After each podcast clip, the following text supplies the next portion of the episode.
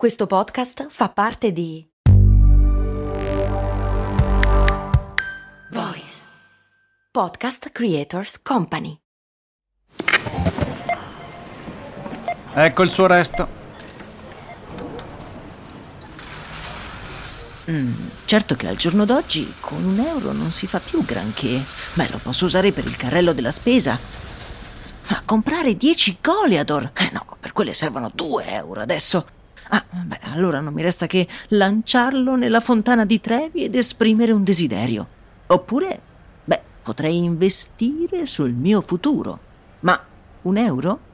Beh, sì, su Scalable.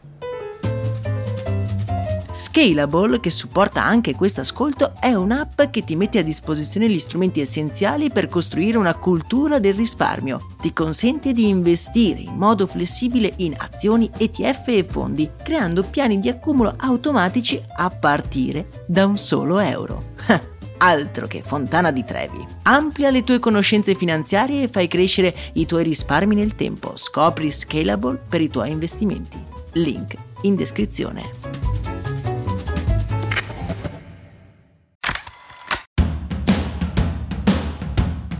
Bentornati amici e amiche qui su Brand, io sono Max Corona e oggi andremo ad analizzare una cosa che per molto tempo abbiamo dato per scontato, ma che potrebbe scomparire così da un giorno all'altro. Oggi parliamo dell'evoluzione dei social network.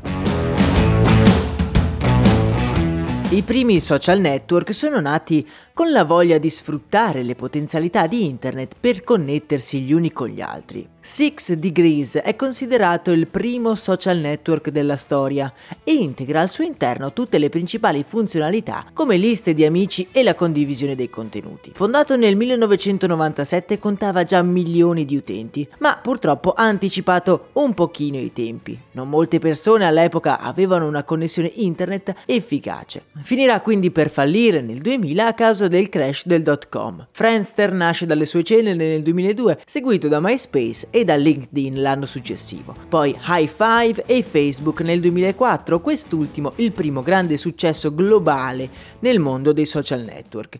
I tempi erano finalmente maturi.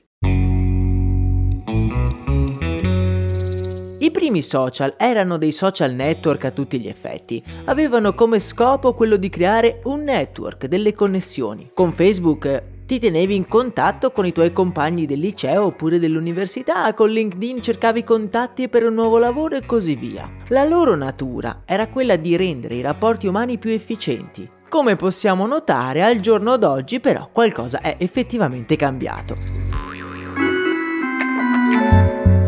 Oggi il network è diventato secondario. Oggi sui social si consumano contenuti e non creiamo più delle connessioni. Tutto è cambiato nel 2009 con l'introduzione massiccia degli smartphone che hanno cominciato a riempire ogni momento di noia e con l'introduzione di Instagram che ha spostato l'asticella sui contenuti e non sull'interesse reciproco. Nel tempo le piattaforme ci hanno sempre più incentivato a produrre contenuti per raggiungere sempre più persone, che sono passate dall'essere connessioni ad essere un vero e proprio pubblico. I social piano piano sono diventati delle piccole emittenti televisive iperattive e super veloci, dove i creator creano i contenuti per un palinsesto personalizzato. Ma come mai è avvenuto questo cambiamento? Beh, perché l'utilizzo spasmodico dello smartphone ha creato un bisogno sempre maggiore di contenuti. Contenuti sempre a portata di mano. Il tempo passato sulle piattaforme è lievitato ed è diventato il luogo perfetto in cui vendere pubblicità efficace e a basso prezzo. Questo nuovo business model ha creato delle macchine da soldi incredibili, capaci di far lievitare i bilanci delle aziende che gestiscono i social. Alcuni di voi si ricorderanno, per esempio, non lo so, la prima volta che vi siete iscritti a Facebook. Era il luogo perfetto per rimanere in contatto con persone di cui avevi perso le tracce. Non era importante quanto fosse passato dall'ultima volta che vi eravate visti. Quella persona era sicuramente su Facebook pronta a rispondere ad un tuo messaggio.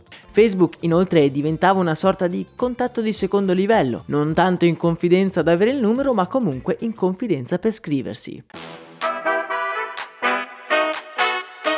L'introduzione di Instagram e soprattutto di YouTube ha cambiato un po' tutto. I social sono diventati più media che network, ovvero emittenti di intrattenimento. YouTube, a dire il vero, lo ha detto chiaro e tondo fin da subito, broadcast yourself, beh non lasciava molto spazio all'interpretazione. Oggi vedo TikTok come la sublimazione di questo meccanismo. Quasi nessuno pubblica su TikTok. Tutti fruiscono di una piattaforma come lo farebbero di un'app di intrattenimento. Questo cambiamento credo abbia cambiato anche il modo in cui noi ci approcciamo al mezzo.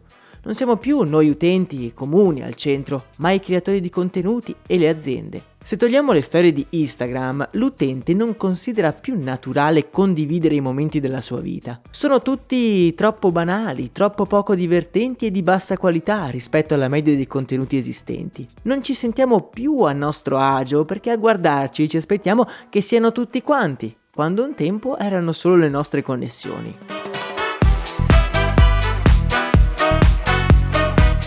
I social però devono sottostare a delle dinamiche diverse rispetto alle classiche emittenti di intrattenimento.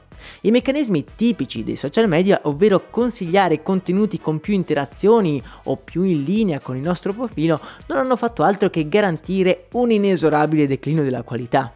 TikTok, per esempio, premia i contenuti che le persone guardano per la maggior parte del tempo. Tenere incollato l'utente anche solo un secondo di più degli altri genera una lotta tra poveri a suon di countdown e promesse non mantenute. Il passaggio da social network ad intrattenimento potrebbe portare ad una ridefinizione del concetto, creando nuove opportunità per piattaforme alternative dove effettivamente le persone cercano connessioni e non intrattenimento pure semplice. A questo proposito vedo il caro vecchio Facebook come l'app dal più alto potenziale anche se a dire il vero è stata la prima a virare sull'intrattenimento. Il tema è davvero interessante e credo che queste mega aziende come Instagram, Facebook, YouTube e TikTok possano riservarci delle belle sorprese in futuro. Voi come lo vedete il futuro? Social network, social media o piattaforme di intrattenimento? Vi aspetto come sempre nel nostro canale Telegram, il cui link trovate in descrizione. Se vi piacciono questi contenuti mi raccomando consigliateli ai vostri colleghi e amici e se vi va iscrivetevi al canale. Un abbraccio e un saluto dal vostro Max Corona.